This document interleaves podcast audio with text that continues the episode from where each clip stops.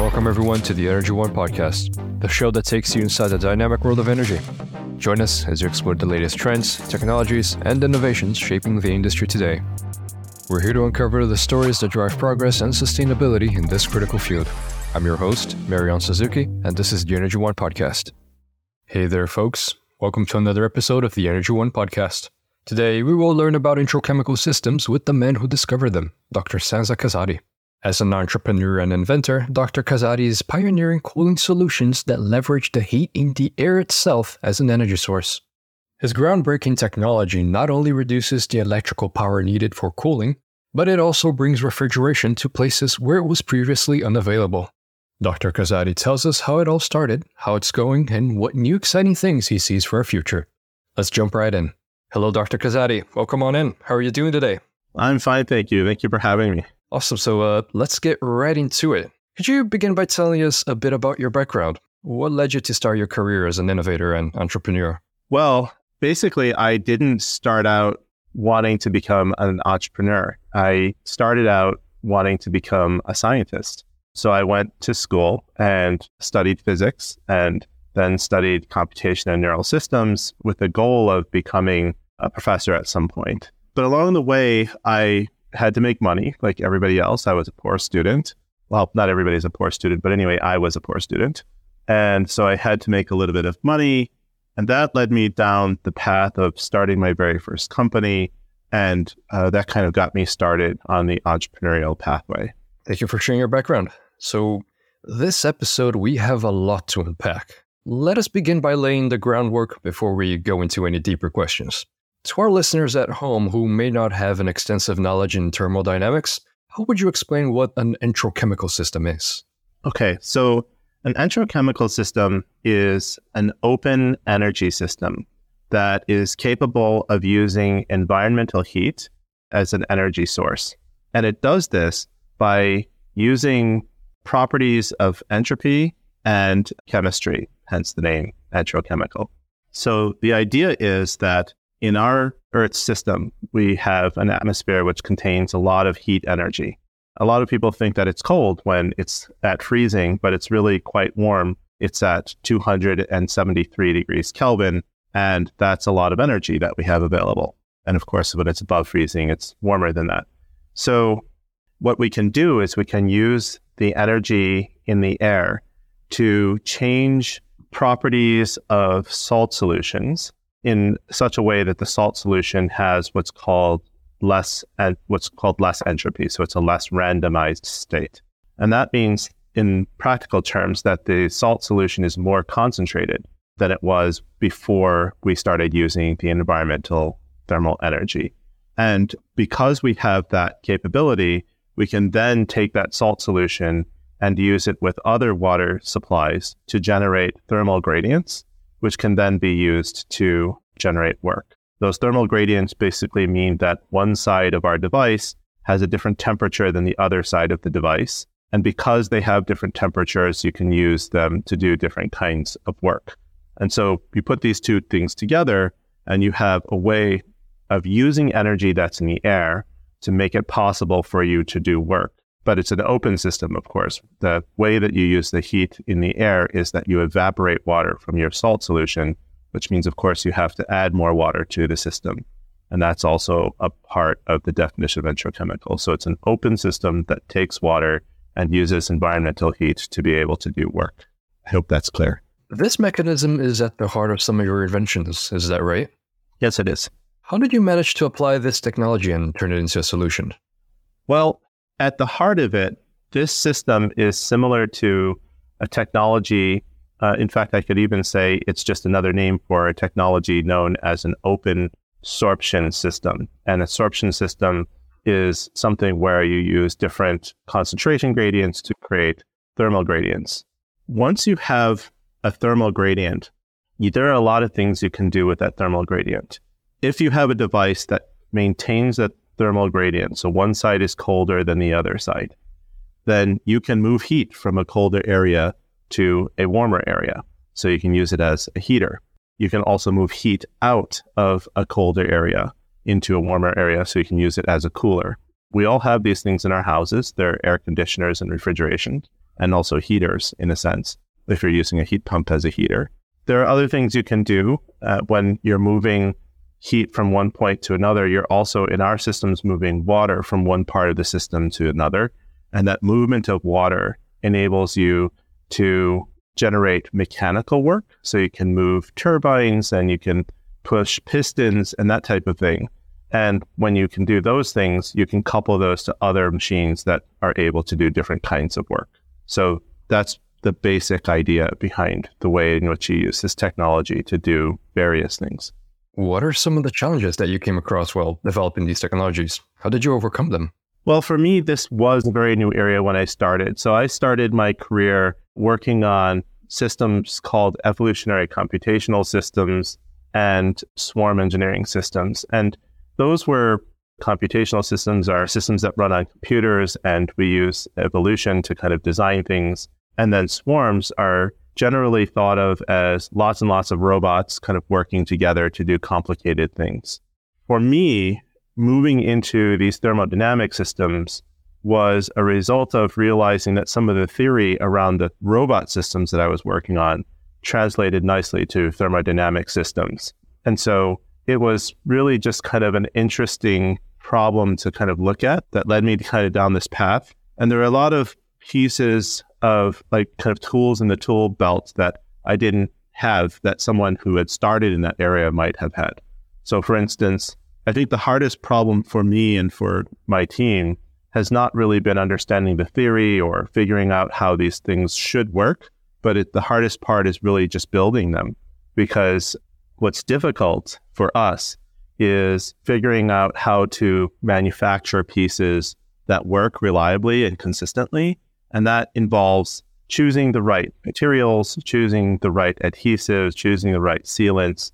All of these things are part of the problem. And in fact, those for us are the most complicated pieces of the puzzle at this point. Right. And can you share with us what are the next steps for Kazadi Enterprises and how much time do you think is needed until we see your technology in our homes and businesses? Yeah. So, one of the first projects that we're working on is a refrigerator to replace retail grocery refrigerators that because we're getting most of our energy from the heat in the air, we're not using a lot of electricity. So we can reduce the amount of electricity to by 90%. So that's the first product that we're kind of pushing on right now. And our goal is to have this technology fully working by February and then have it ready for our first pilots by June. That's our goal at this point. And so, if everything goes well with those pilots, then by the end of the year, we'll probably see some of our very first sales. That's the end of the year 2024. We'll see our very first sales of refrigerators. And from then, it's just going to be a question of how quickly can we scale up our company. It's pretty exciting. And following those sales, what impact do you hope that your technology will have in our lives and our environment? Yeah. So I think at the base of the kind of the question for us when we started thinking about this technology and we realized that there was this kind of rich literature around sorption uh, refrigeration out there, which when we started the project, I was completely unaware of. The question for us was whether or not you could drive that same refrigerator using environmental heat as opposed to a conventional method, which was using either electricity or some type of combustion to drive the system. And of course, the answer for us was yes, you can drive that.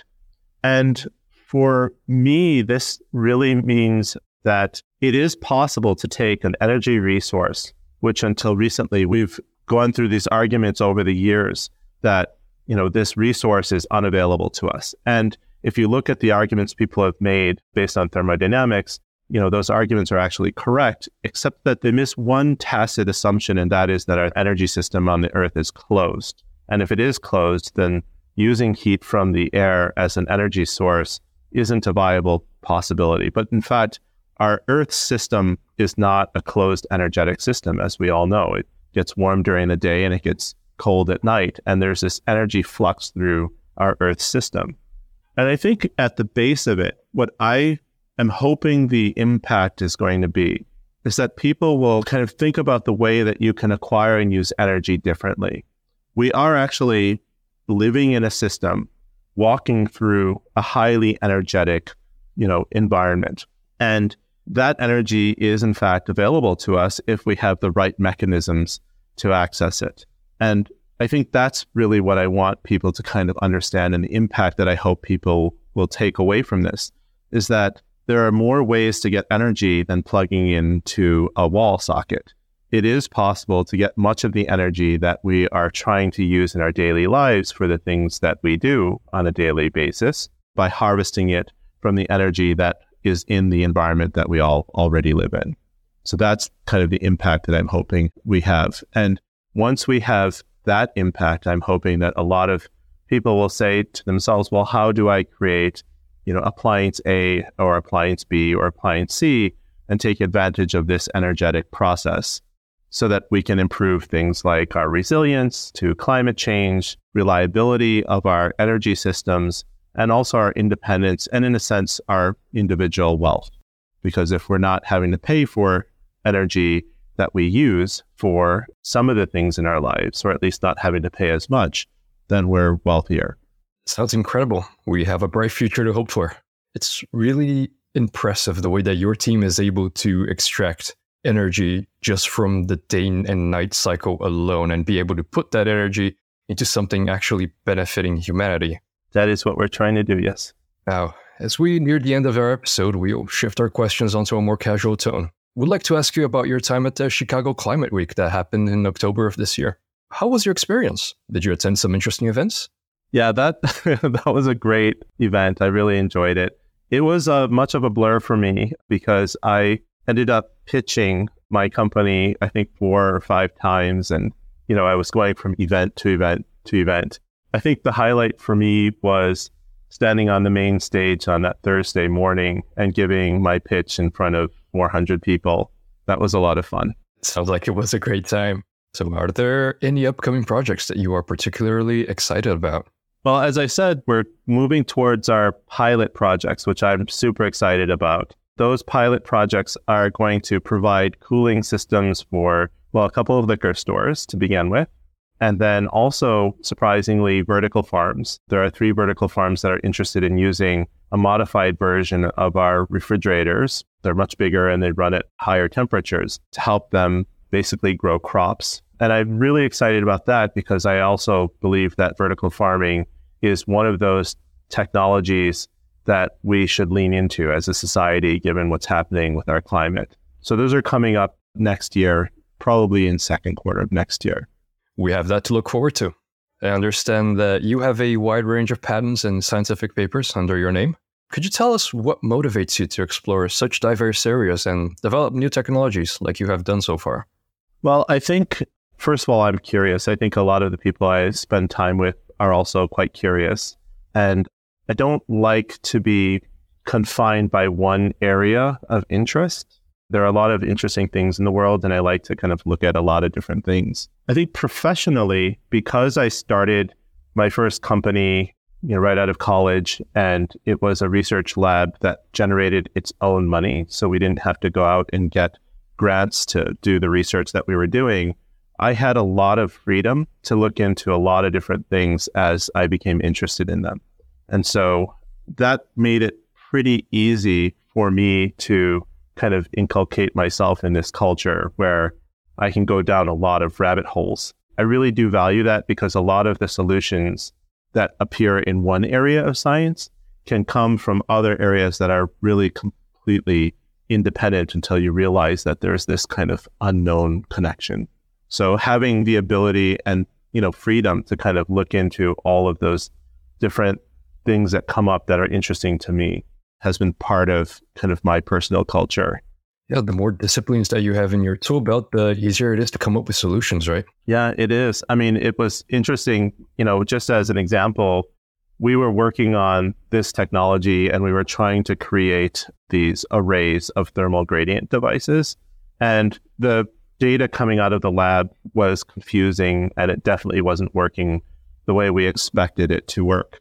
And then I remember I was reading this paper on an aspect of climate change, which was talking about how there were freshwater lakes inside of our saltwater ocean, you know, before the ice built up on the poles during the kind of last inter ice age period. And I started thinking about that.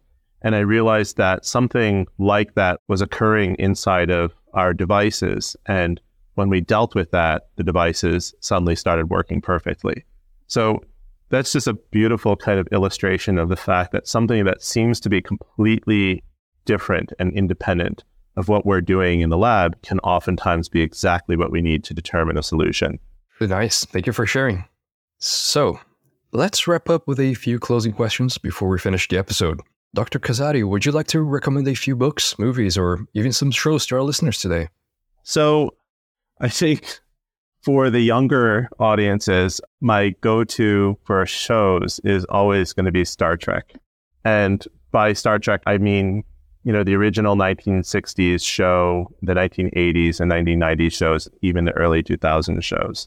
I think for me, these shows had a kind of almost an innocence and, you know, a wonder about them, a questioning of, you know, assumptions that I really enjoy and I really valued when I was growing up and I still value today. And those shows also are full of this kind of wonder that every scientist, I think, needs to have to be really, really effective. You have to kind of have this awe of the systems and kind of the universe and the way it works. And those were really, really well captured in those shows. Yeah, I think I'll go with shows for now. in terms of books, I think it's pretty eclectic. Yeah, that's no problem. I also have to admit something that uh, might anger a couple of our listeners. I have never seen Star Trek in all my years. Everyone talks about it around me, but I've never seen it, unfortunately. I have to change that one day. Well, I recommend it. And it's probably not what you expect. I will say that. Like, if, especially if you're watching the 1960s shows, aside from the cringeworthiness of some of the cultural aspects of just being in the 1960s, it was super thoughtful in ways that you'll probably be interested in. I'll have to give it a look sometime. Dr. Kazadi, thank you for the recommendation. So, now for our final and most thought provoking question yet. Imagine you're speaking to a room full of young scientists and engineers passionate about renewable energy and sustainability. What is the one message you want to leave them with? I think the most important thing that I would say, well, I guess there are two things. First of all, question your assumptions. You know, find out what you think of the universe which hasn't been challenged and challenge it. Find out what you know or what you can know that other people have decided is impossible. That's one of the things that, you know, working with young kids is really good at. You know, kids don't have any predetermined ideas about how the universe works, and they're willing to try a lot of different things that more seasoned scientists won't because we, of course, all know that whatever it is doesn't work. And so I would say question that, like find that youth. And the other thing is that I think, you know, one of the things that I kind of cling to for myself is this idea that every person matters on the planet. Every person can make a difference in the way history unfolds. And for those of us who are trying to make a difference in the technology space, this means that, you know, every person can find a way to change the way technology unfolds on our planet in a way that makes it a better place to live for everybody. And I think if everybody kind of understands and believes that, then we have a lot more opportunities available for us in the long run. Right now, we're at a point in our history as a species where we need lots of ideas because I don't think it's an exaggeration to say that our survival as a species depends on us solving the climate crisis. I would even go so far as to say full stop, you know, with that one. We need as many people with as many different ideas as possible. And we need people to think outside of the box. And by that, I mean, don't, you know, necessarily believe what everybody says when they tell you this is the one way in which we're going to solve everything because no solution has only one problem. So just join the ranks of the people with lots of different ideas and believe that you have a way to change the world because you do. Brilliant. Thank you so much for your words, Dr. Kazadi. And now, for our listeners who are still keen to learn more or perhaps get in touch, what is the best way to reach out to you or Kazadi Enterprises? I think the easiest way is by email. So you can either email me directly at skazadi at kazadienterprises.com or you can go to our website and fill out a web form. It's our website is kazadienterprises.com. So either way works for me.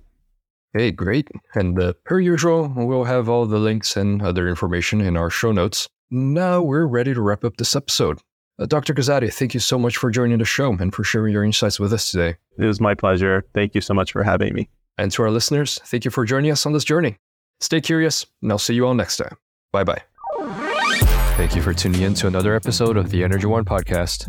Stay connected and join the conversation. Reach out to us at info at energyonepodcast.com. Join us next time as we keep exploring this industry and the brilliant minds that make it all possible.